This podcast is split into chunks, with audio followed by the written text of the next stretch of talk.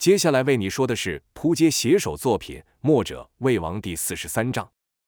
前文说到，童风与春莲告别后，继续赶往无极洞。孟娘给童风挑的马确实是好，是马背宽大，跑起来平稳，而且性情甚是温驯。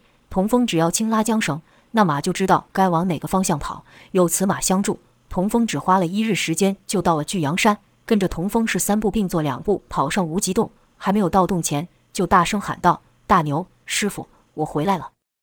原以为大牛听到声音会高兴地跑出来迎接，可里面却是一点动静也没有。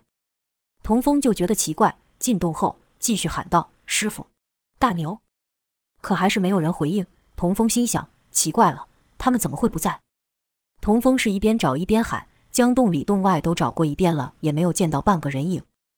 童风心想：师傅时不时会下山走动。线不着人还说得过去，可大牛那是从不下山的呀。难道师傅这回把大牛一起带走了？不对，大牛那个倔强劲，说不下山，只怕连师傅也拿他没办法。没准他们只是到山里转转而已，不久便回来了。童风就在洞内等待，这一等就到了半夜。这一路上都没歇息，又等了这么长时间，肚子便饿得叫了起来，便想起了孟娘送他的行囊。童风将行囊放下，碰到地面时，居然发出金属之声。童风就觉得奇怪，赶忙翻开来看，现行囊里面除了有水和干粮外，还有不少银两，难怪沉甸甸的。童风便道：“这孟娘怎么给我这么多钱？出手也太大方了。”吃完饭后，童风突感到一阵倦意，毕竟是回到了自己熟悉的地方。童风心里感到踏实心安，便和从前一样躺下。这一躺下便睡着了，这一睡就到了隔日。这一觉，童风睡得甚熟。熟到醒来后，还以为一切会和以前一样，姚建轩、大牛跟师傅都会在身边，热热闹闹的。但现实是，这偌大的无极洞内，依然只有他一个人。愣了好一会，童风闻到一股异味，那是大牛放果实的地方，只是现在果实都已经坏去了，长满了虫子。童风便将这些坏掉的果实都清了出来。这一打扫，他才注意到，不光是果实，冯继子炼制丹药的炉子上也积了不少灰尘。看起来这里已经好些日子没有人了，童风这心里就更奇怪了，便猜想师傅去哪了，大牛又去哪了？难道是我们这一去太久，师傅心里着急，就带着大牛下山找我们了吗？师傅带大牛下山，这不太可能啊！想了一日，也猜不到大牛跟冯继子去哪了，只好继续等着，还抱着希望想说他们随时会回来。可一日过去了，依旧没有人。眼看五日时间就要到了，童风心想。我光在这前等也不是办法，不知道孟娘那有没有打听到什么消息，便留下一封书信，交代了事情的经过后，下山去了。童风来到了龙城，刚要进城时，就看城内跑出一匹快马，马内人看起来甚是着急，一边赶着马，一边大喊：“让开，都给我滚开，别挡道！”那人与童风擦身而过时，童风就觉得这人有些面熟。那人瞄了童风一眼，也是如此感觉。两人同时发出了咦的一声。可那人没有停下来，一个晃眼就过去了。有机人为了闪避，便往旁摔了去，身上的东西就掉了，甚是狼狈。是一边收拾一边骂：“真是的，撞到人怎么办？”童风见状，便上前帮忙。就听那人说道：“最近已经好几次这样了，真不知道这些人在赶什么。”一人回道：“莫非是哪里又打起来了？看那些人这么急，还都是生面孔，而且都是直奔县长那去，会不会是军中的传令兵呢？”另一人道：“要有战事的话，县长肯定会要告诉我们说的呀，不是吗？”那人道：“这我就说不准了。”童风听到此，心里便想：那王五和严慕白闹翻了，这县长肯定做不成了。不知道现在这县长换谁当了，便问道：“你们口中说的县长是哪一位？”那人道：“我说小伙子，你这日子过得真够混的，连县长是谁都不知道。”童风便道：“我离开了好一阵子，这才不知道这里的变化。”另一人道：“现在的县长姓严。”那人还没讲完，童风便惊道：“果然是严慕白。”那人斥道：“你怎么这么莫大莫小，直呼严大人的名字呢？”童风发觉失态，赶忙低头，心想：没有想到那严慕白那家伙居然自己做起了县长。帮完那几人后，童风便牵着马进城。他认为，即便再遇上严慕白、莽黑牛等人，他也不怕。况且他也不是为了救事而来，便继续朝和孟娘约定的馆子走去。还没到门口，就见一人朝他小跑而来。那人是亲切的喊道：“少侠，我在这呢，是我呀，五叔。”童风还以为会见到春莲呢，看是五叔，心头不免一阵失落。但五叔毕竟也算是熟人，童风便回道：“五叔，辛苦你来这一趟了。”五叔是热情的拉着童风进店，刚一坐下，童风就问道：“春莲呢？他怎么没来？他好吗？”五叔道：“他好啊，他倒是很想来，但就是生意太好才走不开。那钱是哗啦啦的赚，怎么会不好呢？”童风听到此，心里是咔噔一下。不知道该替春莲高兴还是如何，只是嗯了嗯声。五叔接着道：“对了，少侠，你要打听的事情，孟娘还真帮你打听到了。”童风问道：“真的？孟娘真打听到我师兄的消息了？”五叔道：“孟娘那是什么人？说的话还会有假吗？”童风赶忙问道：“那你快跟我说说。”五叔道：“他听人说，几日前有人在路上看到一个怪人带着一对男女，那人的特征和你描述的是一模一样。”阴阳怪气，而且行踪鬼祟得很，像很怕被人发现一样。童风便道：“那肯定就是他们了。那人是在哪里看到他们的？”五叔道：“你记得我们回来的那路上有一条岔路吗？那人就是在那岔路的另一头看到的。他看那人很是可疑，看上去就不是什么好人。跟了一会后，被他转身瞪了一眼，就不敢再跟上去。”童风问道：“你知道那条路是通往哪里吗？”五叔道：“那路通的地方可多了。”沿着道走下去，可以到焦国，旁边还有好些大山。他要真躲到山里去，少侠要想找人可就难了。童风道：“难找我也得找。”五叔道：“我知道少侠是个重情义之人，但我可得提醒你，那里最近可危险了。”童风问道：“这怎么说？”五叔道：“刚才不是跟你说到那边有个焦国吗？那边正在打仗呢。”童风道：“打仗？为什么打仗？”五叔道：“为什么打起来？”我一个小老百姓怎么会知道？童风又问道：“孟娘还有说什么吗？”五叔道：“没有了，就这么多了。”童风听完后便起身说道：“替我谢谢孟娘。”五叔见童风要走，便道：“这么急呀？我这点了好多酒菜都还没有上呢。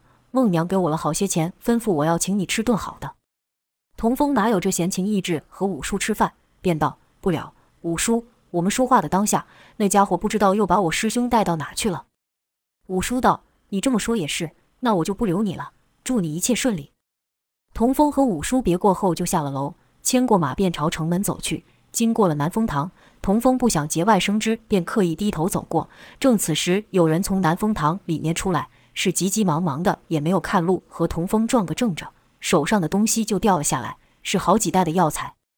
那人一边道歉，一边弯腰去捡，说道：“抱歉，抱歉，我走得着急。”又一直在寄东西，才没有看到你。童风心想，怎么这么刚好就在这大门口撞上了？那人捡完药材后，也莫抬头看童风就离开了，似乎正赶着要去什么地方。童风却盯着他的背影良久，因他觉得那女子甚是眼熟，好似在哪看过，可一时间又想不起来。只走出了城门口，才想起来那女的是风二中的妹妹风依萍。童风就奇怪了，她不是有腿疾吗？怎么刚才看起来是行动如常？而且还替南风堂做事，莫非严慕白又是什么卑鄙的手段要挟他了？他知不知道他哥哥风二中已经死了？想到此，童风就停下了脚步。这件事他不能不管，他不能让严慕白继续用毒药控制风依萍的人生。将马一拴后，童风便直接朝县府跑去，一纵身就过了围墙，直奔大厅。就看厅上有一人，正是严慕白。童风也不躲藏，直接就跳到了严慕白的面前。原本童风以为严慕白看到自己会和以前抄家伙动上手，可严慕白除了惊讶外，没有一点敌意。童风心里反而感到奇怪，怎么会和我想的不太一样？但话还是要说，便质问道：“你又对他使了什么卑鄙的手段，让他帮你做事？”严慕白一脸茫然，问道：“这不是童爷吗？你你怎么来了？”听严慕白居然叫自己童爷，童风就更奇怪了，说道：“你装什么糊涂？我说的是风依萍。”刚才我见到他了，他正在帮你做事，难道我有说错吗？严慕白这才了解童风在说什么，便说道：“原来是他呀！我治好了他的腿疾，便留他在我这做事，偿还药钱。要是童叶觉得不合适，我立刻可以赶他走。”童风听严慕白一口一个童叶，甚是别扭，不知道他在耍什么把戏，便说道：“你少乱叫，我才不是什么爷。”严慕白道：“童爷，您就别谦虚了，江湖上都传开了。”童风问道。什么东西传开了？严慕白道：“你们师兄弟和小姐是朋友，曾与我家谷主并肩作战。玄和大寨主一起击退敌人。当初我们是有眼不识泰山，居然和你们两兄弟作对。童风这才明白为什么严慕白对自己的态度大变。严慕白跟着说道：“现在九黎上上下下都知道你们两兄弟的事，也派人到处在找那伊曼青。那家伙好大的狗胆，居然敢对小姐出手。”童峰心想：“对呀，伊曼青掳走了月华，九黎的人肯定不会放过他。”便问道：“有什么消息吗？”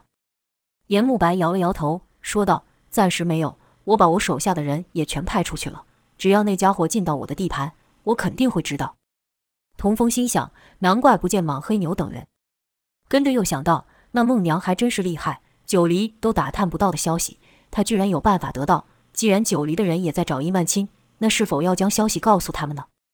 正犹豫之间，颜慕白便问道：“童爷那可有消息？”童风心想：“也罢，还是找人要紧，之前的事先放一边吧。”便说道：“有人在前往交国的路上见过他们。”颜慕白一听，是惊得站起，说道：“真的？”童风道：“哼，信不信随你。”严慕白忙道：“信信，童爷说的话，我有什么理由不信？我这就让人将消息带回九黎。”说罢，严慕白转身就要走。童风叫道：“站住！”严慕白现在可真是听话，真就停了下来，问道：“童爷还有什么吩咐？”童风道：“风依萍的事，你打算怎么办？”严慕白道：“他怎么了？”童风道：“我问你，你又用什么毒药控制他了？”严慕白道：“我治好了他的腿疾后。”就没有再给他吃什么药了。童风不信，在童风的印象里，严慕白就是个卑鄙的小人，说的话不可以信。童风又问道：“风二中的事，他知道吗？”严慕白道：“风二中的事，我确实没有和他说。”童风道：“你留他在南风堂里，是还想从他身上图些什么？”严慕白看自己怎么解释，童风都不信，便道：“童爷，因为之前的误会，我知道你不会信我，那不如这样，你觉得我别有居心？”那风依萍你就带了去。严慕白如此一说，童风倒是一愣，反问道：“我带了去，可我现在要赶去找我师兄。”严慕白道：“那这样，我把那女的赶出龙城。”童风道：“这那她要去哪？”严慕白道：“她爱上哪去就上去哪去，我可管不着。”童风觉得这样也不妥，严慕白便问道：“这样也不行的话，那童爷你说该怎么做？”这可把童风给难住了。觉得这事一时间还不好解决，只好说道：“要是我发现你骗我的话，我绝不饶你。”严慕白道：“若童叶发现我有半句虚言，可随时来取我性命。”童风对于严慕白所言，也只能暂且相信，心想：他既然认定我和月华是朋友，那应该不敢欺骗我。日后如果让我发现这家伙还是说一套做一套的话，再修理他不迟。现在还是得赶快依梦娘打听到的消息去寻师兄要紧。便动身朝交国的方向前进。待走到五叔说的那个分岔路口时，童风便朝另一条没走过的道上拐去。原想路上遇到人的话，还可顺便打听一下消息，可走了大半天，是一个人都没有现着。又走一会，于一个拐弯处，突然听到有人斥喝之声，斥喝声中还伴随着鞭打、嬉笑、哭泣与求饶等声。童风想起了五叔提到这里发生了战事，便想先躲一躲，看是什么情况。没有多久。便看几人骑着马而来，其中一人马上还有一位衣衫不整的年轻女子。马上那人是嘻嘻哈哈的，一脸得意；那年轻女子却是哭哭啼啼的，凄惨不堪。就听一人说道：“吕将军，这一趟收获可不少啊，又是美人又是宝物的，还带回来这么多俘虏，国君见了肯定得高兴，大大的赏赐将军。”那位叫吕将军的听后也是放声大笑，说道：“这是弟兄们都有出力，哪是我吕某一个人的功劳？”待论功行赏的时候，我一定会和国君争取，给弟兄们多些赏赐。那人乐道：“那我先替大伙谢过将军了。”身旁又一人说道：“这一切都怪那交国的国君太过招摇，自己找祸。你说他得了灵龟，赶紧献上来，不就没事了？我家国君跟他讨了两次，嘿，那家伙居然来了个不理不睬，好像得了这灵龟，他这小小的交国就能飞上天了般。这一下可让他认清现实了。”另一人道。但话说回来，要不是那家伙乐昏了头，我家国君也不会派我们来打他们，我们也不会有这么个机会来大捞特捞一番。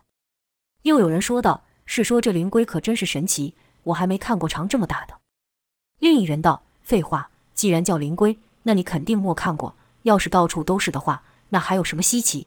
我听人说吃它一口肉就可多活十年，喝它一口汤便可壮阳补气。到了床上，那可厉害了。可惜啊，可惜，我们是没这种福分了。将军此战立了大功，肯定能分到不少。小的跟随将军，不敢要求能吃上一口，只要将军将那口感与我说一说，我就满足了。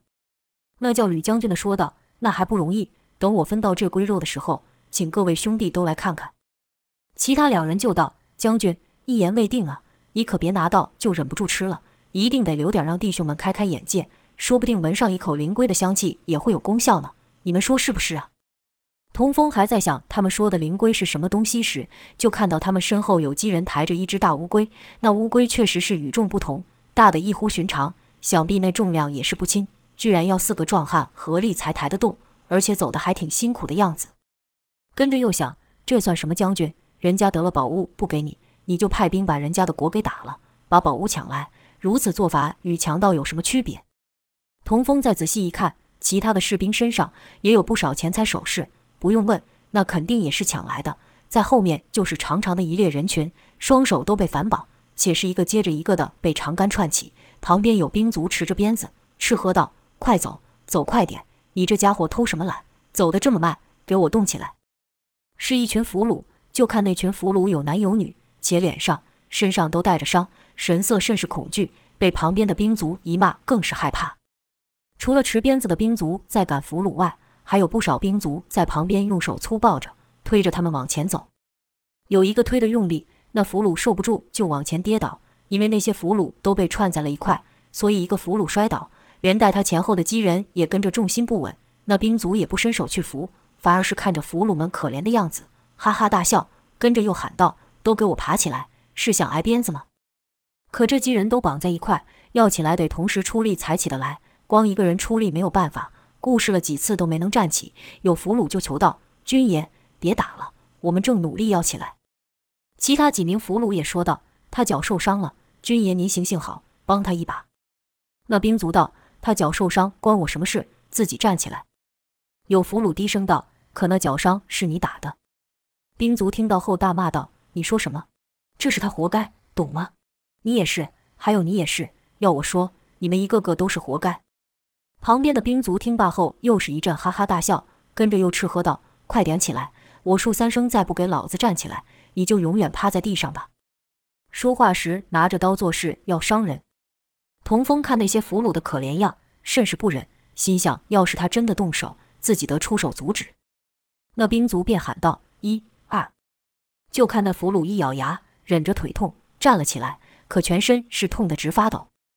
那兵卒才停止倒数，说道。看吧，我就说他是装的，你们就没有一个是老实的。走走，快点走，别想拖延老子时间。你们没有家了，老子可还要回家。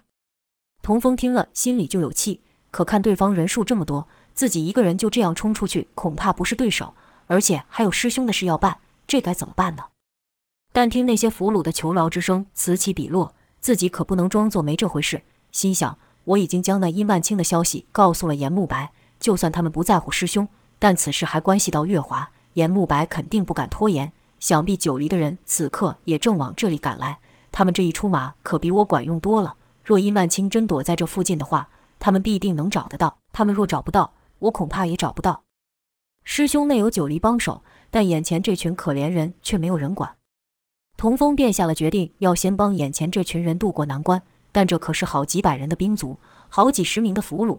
和之前江湖斗争的规模是完全不一样，这可不是打倒几个人就完事了，干系了这么多人的性命，自己须得更加谨慎，看准时机行事。童风就悄悄地于树丛中跟着这个队伍，寻找机会救人。队伍走着走着，又遇到了一条岔路，领头的吕将军就问道：“这两条道有什么差别吗？”一旁军校回道：“将军，左方那条路地势较平坦，但是路程较远；右方那条道稍微难走一些。”可是路程却比较近，另一人就说道：“哎，难走是他们难走，我们哪有什么差别？要我说，早点回去比什么都重要。”吕将军想了想，便道：“没错，我们愈早回去，就愈早能吃到这灵龟。”一旁军校附和道：“将军英明啊，这灵龟我们也是从水里抓起来的。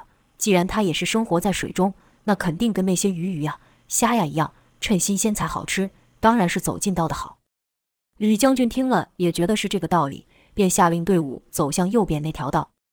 童风来时是从左边那条道来了，所以也不知道右边这条道的地势如何，但还是小心地跟在队伍旁，就看这条道是一会高一会低，且两旁的地势都较高。对于那些兵卒是没有什么差别，但可苦了那些俘虏。就听哀叫声与求饶声是此起彼落。可那些兵卒不管这些，只是一个劲地拿刀恐吓，拿枪戳赶，用鞭挥打。正当前头几个骑马的兵卒悠悠哉哉、洋洋得意地谈论回去后会得到什么奖赏时，不远处有两个蒙面人挡在道路中央。兵卒就喊道：“什么人敢挡在本大爷的路上？活腻了不成？”那两蒙面人不回话，还是那样站着。兵卒又喊道：“你们是聋了还是哑了？跟你说话听不到吗？”吕将军见状就觉得奇怪，一般人看到这么士气高昂的队伍，别说挡道了，光听到声音就吓得远远闪去。这两人却是一点都不害怕。不论兵卒怎么嚷嚷，那两蒙面人就是不动。吕将军朝一军校使了眼色，一军校就提着枪朝那两人冲去，口中喊道：“找死！本爷成全你。”当那军校的枪要刺到蒙面人时，突然发出“枪”的一声响，跟着就看那军校的马慢下了脚步，而后那军校的枪掉了下来，一手捂着脖子，缓缓地转过了身。吕将军那方的人就叫了起来：“这这是怎么一回事？刚刚发生了什么事？”因为那军校的手都染成了红色，像是脖子受了伤。那军校似乎想说些什么，可呀呀了几声后，就从马上掉了下来。而那两蒙面人还是和刚才一样。好似根本没有动过一般。这突如其来的变故让童风也是一惊，心想：这两人的武功好厉害，连我也没有看清楚他们是怎么出手的。正当那将军要开口时，一个蒙面人说话了，说道：“吕凯，放了俘虏，我可以饶了你们。”是个女子的声音。那吕将军眉头一皱，问道：“你们是什么人？怎么知道本将军的名字？”原来这将军名叫吕凯。那蒙面人不理会吕凯的话。还是说道：“现在还不算太晚，放了俘虏，你们赶紧逃命去。”吕凯呸了一声，说道：“我去你的！你以为你是谁？天下盟主吗？你说放人就放人。”一旁的军校说道：“不如这样吧，你把面罩拿下来，让吕将军瞧瞧。如果看得上眼的话，就带你回去快活，如何？”另一蒙面人说话：“多行不义必自毙，给你们活路不要，要走死路，那就别怪我们了。”却是一男子之声。于凯就道。笑话，就你们两个人能干什么？说完，示意挥手，五员骑兵就朝蒙面人奔去，也都是使长枪，喊道：“多管闲事的家伙，去死吧你！”就听那男的蒙面人喝道：“那就别怪我了。”说话间，将手臂一甩，便凭空出现色如乌金、貌似龟壳的盾甲，正是龟甲盾。此时，五把长枪由上而下的刺来。就看使盾的那蒙面人将龟甲盾护在两人身前，就听枪枪数声响，长枪都刺到了盾上。当骑兵绕过二人时，那蒙面人也跟着转身。转身同时，他另一手拉住女蒙面人，朝那几个骑兵的身后甩了出去。就看那女蒙面人在空中画出一道圆弧后，又落到了男蒙面人的身旁。而那五个骑兵也和之前那个一样，身子是一阵摇晃后就倒在了地上，背心处都渗出了血来。这一下不只是将吕凯等人给镇住了，也把童风给看呆了。因为那个神奇的盾牌在他小的时候见过，当时就是这么一个使盾的人救了他。那人的名字童风永远都不会忘记，他叫做王离，和他爷爷童月一样，是墨家的门徒。童风心里是既激动又疑惑，心想：这人是王大哥吗？不然怎么会有和王大哥一样的盾牌？另一个蒙面女子是谁？她刚才是怎么出手的？我还是没看明白。但那些兵卒的伤口显然被利刃所伤，可我没见他手上有拿兵器呀。好一个吕凯，居然没有被这两蒙面人吓到，问道：“你们是交国的人？”蒙面人回道：“不是。”于凯又问：“既然蒙着面，那就是怕别人认出来？嘿，难道这群俘虏里面有你们的亲人？像是怕被认出来后，我们就把你的亲人给杀了吗？告诉你，就算不认出来，我们照样把人给杀了。”说着，就朝身后一名军校喊道。先把一名俘虏给砍了，就看那军校答道：“遵命。”举起刀便要朝一名俘虏砍去。那俘虏大喊道：“饶命！饶命啊！谁来救我？我还不想死啊！”童风虽然离那人甚远，但依然想要冲出去救人。可在他有所动作前，听到“咻”的一个破空之声，跟着是“噗”的一声响，那名军校突然就飞了出去，身上插了一根长枪。这长枪却是之前那几名骑兵的。那军校倒地后是连声惨叫，是谁下的手？于凯看得仔细，是那男的蒙面人所为，便喝道：“好啊，你们两个家伙居然一连伤我几位手下，可恼可恼啊！真以为这样就能吓住我吕凯吗？”于凯嘴上虽说不怕，但却不断招手，让更多军校围在自己身边。那蒙面人说道：“我再说一次，多行不义必自毙，这是你们最后活命的机会。”于凯骂道：“我放你个屁！你想救他们是吗？好啊，我看你能救几个，看是我杀得快。”还是你救得快！说罢，又一声喊：“把俘虏都给我砍了！”这一下是五名军校一起挥刀，且又有几名骑兵朝两蒙面人攻去。就听那女蒙面人喊道：“住手！”跟着就听枪枪声响爆出。那几名骑兵虽是刀枪齐挥，但都被蒙面人以龟甲盾挡开。与此同时，蒙面人还夺下了一根长枪，一个转身就将枪朝那五名刀斧手掷去。可就听“啪”的一声，那枪被打落在地。一把长刀停在半空中，出手的是吕凯。那蒙面人眼看要在制枪相救，也已经来不及时，却听那五名刀斧手突然喊了起来，说道：“是谁？这人是从哪冒出来的？”跟着就是砰砰砰的几声，那五名刀斧手都被打飞了出去。一个少年挡在了俘虏前面，是童风出手了。吕凯见后方又出现一人，心里这个气，喝道：“把他们全部都给我宰了！”前方的蒙面人也喊道。看来不先把你给除了不行。说完，那两蒙面人就朝吕凯攻来。那男的是一手拿着龟甲盾，一手拿着长枪；那女的却好似未拿任何兵器。这次不用等吕凯下令，军校们便朝他们杀去。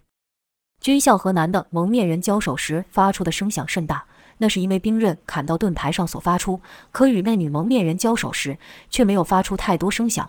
那两蒙面人的身形甚是奇特。就看那男的蒙面人一会在女蒙面敌左方，一下子又跑到了他的右方。那女蒙面人是只管攻向前面的敌人，完全不挡对方的攻击，因为他相信那男蒙面人能替他接下来自四面八方的攻击。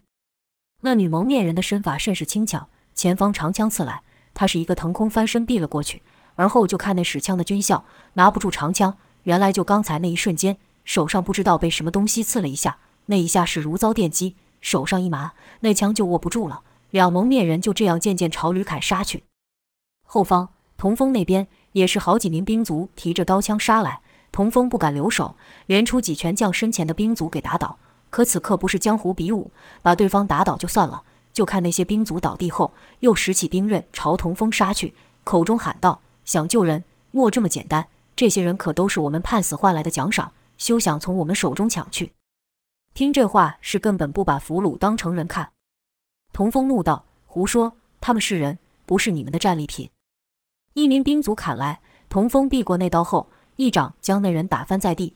可同一时间，又有一枪刺向他的侧面。童风闪身一夹，就将那枪夹住，跟着抬腿一脚，又把一名兵卒给踹飞，挡住了一波攻势。可童风再厉害，也只能守住身边的人。这俘虏的队伍可长了。后面的兵卒见童风不敢离开那些俘虏身边，便想出手伤那些离童风较远的俘虏，以此让童风分心。就听后方惨叫声起，有人喊道：“饶命啊，军爷饶命啊！少侠救我，我还不想死啊！”此声确实吸引了童风的注意，童风就想要朝后面奔去救人，刚开口喊道：“给我住手啊！”他就觉得有人伸手抓住他，是他身后的俘虏。就听俘虏们喊道：“少侠，你要去哪？”你可不能弃我们而去啊！你要是走了，谁来保护我们？后面那兵卒见童风停下脚步，便喊道：“怎么？你不是要救他们吗？难道你狠心看他们倒下吗？”说着又举起兵刃要伤人，而这边的俘虏又抓着童风不肯放手。再说前面那两名蒙面人已然停下前进之势，因为吕凯见刀枪对这两人没有起作用，便一改战术。将盾牌手调于前方，在那两蒙面人的前方立起了一道盾牌组成的铁墙。这些盾牌手也不进攻，就这样挡着。吕凯心想：你们想救人，我就拖住你们，等你们心里焦急的时候，自会大意。那时我再把你们给宰了。蒙面人往前冲了数次，都被盾牌兵给挡了回来。他们前进两步，盾牌兵就退一步，而且不只是前面，左右和身后也出现了盾牌兵，将他们给包围了起来。那男蒙面人说道。你跳过去把他给杀了。女蒙面人道了声好后，就看那男蒙面人突然冲向前面，举起手中盾牌与盾牌兵对撞。就听“枪”的一声响，四名盾牌兵被撞倒，跟着就看一道人影飞出，是那女蒙面人。可刚飞出去没有一会，半空中又爆出一声响，跟着就见那女蒙面人被一股巨力打了回来。这时旁人才看清楚，原来那女蒙面人手中是有兵器的，那兵器是一柄极细的剑，此剑名叫真剑，剑身甚是细小，加之女蒙面人出手又快，才会一时让人看不清她有使兵器。出手将他打回去的人是吕凯，吕凯那把长刀是既重又厚，可和女蒙面人手中这细细的剑一打。居然没有把那细剑给打断，让吕凯也是一愣。原来这真剑甚是有弹性，被吕凯的长刀一打，只是稍微一弯，而后那真剑就把女蒙面人给弹了回去。此时，吕凯和几名持枪的军校都已站在盾牌手的后面，而且中间还隔着两三个盾牌手，一个倒下，另一个立刻就补上。蒙面人若想从上越过盾牌手，吕凯的长刀跟军校的长枪就同时杀出，将蒙面人给打回去。眼看着包围圈愈缩愈小，蒙面人试图冲了几次，仍是无法突破。吕凯大喊道：“还不放弃抵抗，做什么无谓的挣扎？不过现在就算你投降了，我也不会让你们活命，给我困死他们！”就听盾牌手齐声大喝，手中盾牌每前进一步就敲一次地，每敲一次地就发出哐哐声响，好不射人。被围在中间的两名蒙面人不由得互看了一眼，女蒙面人紧张道：“他们怎么还没有来？”难道出了什么状况？男的道：“他一定会来的，我们再坚持一下。”跟着就朝前面的盾牌手又撞了去。可这次吕凯莫等蒙面人撞上前排的盾牌手，长刀就从上面砍下。那吕凯臂力不小，蒙面人举盾一挡，身形就一停，两侧立刻有五支长枪刺来。蒙面人哼了一声，一手挥舞龟甲盾架开了四支长枪，另一手就抓住了第五枪。跟着就看他大喊一声，居然将那枪手从马上给提了起来。朝前面的盾牌手摔去，吕凯命令道：“给我顶回去！”盾牌手又是齐声大喊，那枪手就被盾牌给挡了下来。蒙面人暗道了一声可恶，他原想借这一下压倒几名盾牌手，而后就从那缺口杀出去，莫料到盾牌阵守得如此严密，此计莫能成功。另一边，童风又缓不过手去帮忙俘虏，转眼间就看一人丧命于刀下。童风想过去帮忙，却被身后的俘虏牢牢抓住。他们把童风视为保命符，自然是死都不放手。正此危急时刻，突然听到咻咻咻的破空声响，适才那伤人的兵卒发出一声惨叫后，就倒在了地上，身上插了一箭。童风赶忙朝上看去，就看两旁的高地上站了不少人，且各有一个蒙面人领队。吕凯也往上瞧去，因刚才他身边的几名兵卒也被箭给射倒，见到上面有人，吕凯便喊道：“小心，上面有埋伏。”吕凯刚一喊完，上面的蒙面人也喊道：“就是现在，去救出你们的亲人吧！跟着我冲下去。”那群人是一阵喊杀就冲了下来，气势颇大。那领头蒙面人很是厉害，是边跑边射箭，每走出三步就发出一箭，每发出一箭就射倒一人。可右方的蒙面人跑着跑着就觉得不对劲，回头一看，身后那些人居然也朝俘虏那里跑去。那人是暗道不妙，因原本计划是由左方那波人去救俘虏。右方这波人和自己去打吕凯，救出被包围的两个蒙面人。可那群人一看到亲人，就忘记了作战计划，跟着跑了过去。如此跟在那蒙面人身后的就没有多少人了。吕凯开始还真有些被吓到，但他定睛一看，那蒙面人身后那些人，有人手上拿的是耕田的铁器，有些还只是提了根木棍而已。刚才站着不动，还看不出来深浅，这一跑起来是乱七八糟。有几个人跑着跑着，不知道是太紧张还是如何。居然自己把自己给绊倒了，一路从山坡上摔了下去，把自己搞是头破血流。吕凯见状，心里暗笑道：“以为带几个死老百姓就想打败我们正规军吗？真是笑话！”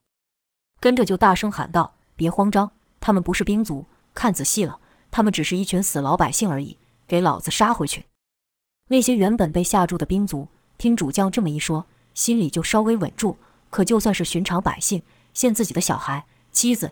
丈夫等在俘虏里面，那也是红了眼拼命冲到下面，就跟兵卒一阵乱打，把兵卒们打了个措手不及。却说这些百姓为何这么愤怒？原来这些百姓都是从交国逃出来的难民，他们的家被吕凯给毁了，亲人不是被杀了，就是被抓了，故此刻世的愤怒，即使拿着木棍又如何，也能将兵卒打得头破血流。如此，负责守卫俘虏的兵卒就和那些百姓陷入了混战。原本死拉着童风不放的俘虏，看到自己的亲人跑来，就放开了童风，大喊道：“爹爹，我在这，快来救我！”纷纷喊叫自己的亲人。如此，童风就缓开了手。看这些兵卒一时半会无法再伤害俘虏，童风便朝吕凯内冲去，想救出被包围的两蒙面人。情势就变成童风一人朝吕凯的后方打去，侧边那一蒙面人带着寥寥几人冲下。吕凯说道：“几只小猫带着几个死老百姓，就想从我们手上把给人救走。弟兄们，难道你们连这些人都打不过吗？”吕凯这一喊，身旁的兵卒都大喊道：“将军说的不错，我们杀回去。”吕凯一挥手，就有数名兵卒就朝童风攻去。那些兵卒的武功虽然不高，可每个下手都很狠，是刀刀要夺童风的性命。虽然童风出一拳，打一掌就能打倒一个兵卒，但刚打倒一个，又上来三个；打倒了三个，又扑来六个，是丝毫不退缩。童风喝道：“都给我让开呀！”兵卒哪里理他，口喊着：“杀呀，杀了他呀！”侧边。吕凯也派了数员骑兵带着军校冲去，并吩咐先朝百姓下手。骑兵领命后就冲了过去。那蒙面人的箭没有停过，一出手便倒下一个，但也没有将那些军校给射退。眼看两方人士愈来愈近，蒙面人干脆直接拿起剑朝最前面的两名兵卒杀去。那两个兵卒连出手的机会都没有，身上就各被插上了一箭。蒙面人的动作没有停下，抓着弓，一个低身就朝迎来的马腿打去。那马吃痛便倒了下来，将上面的军校给摔落。蒙面人也不抽剑，拿着弓就朝那军校的要穴打去。那军校当场晕了过去。蒙面人这几下动作甚是利落，他身旁的军校是倒的倒，死的死。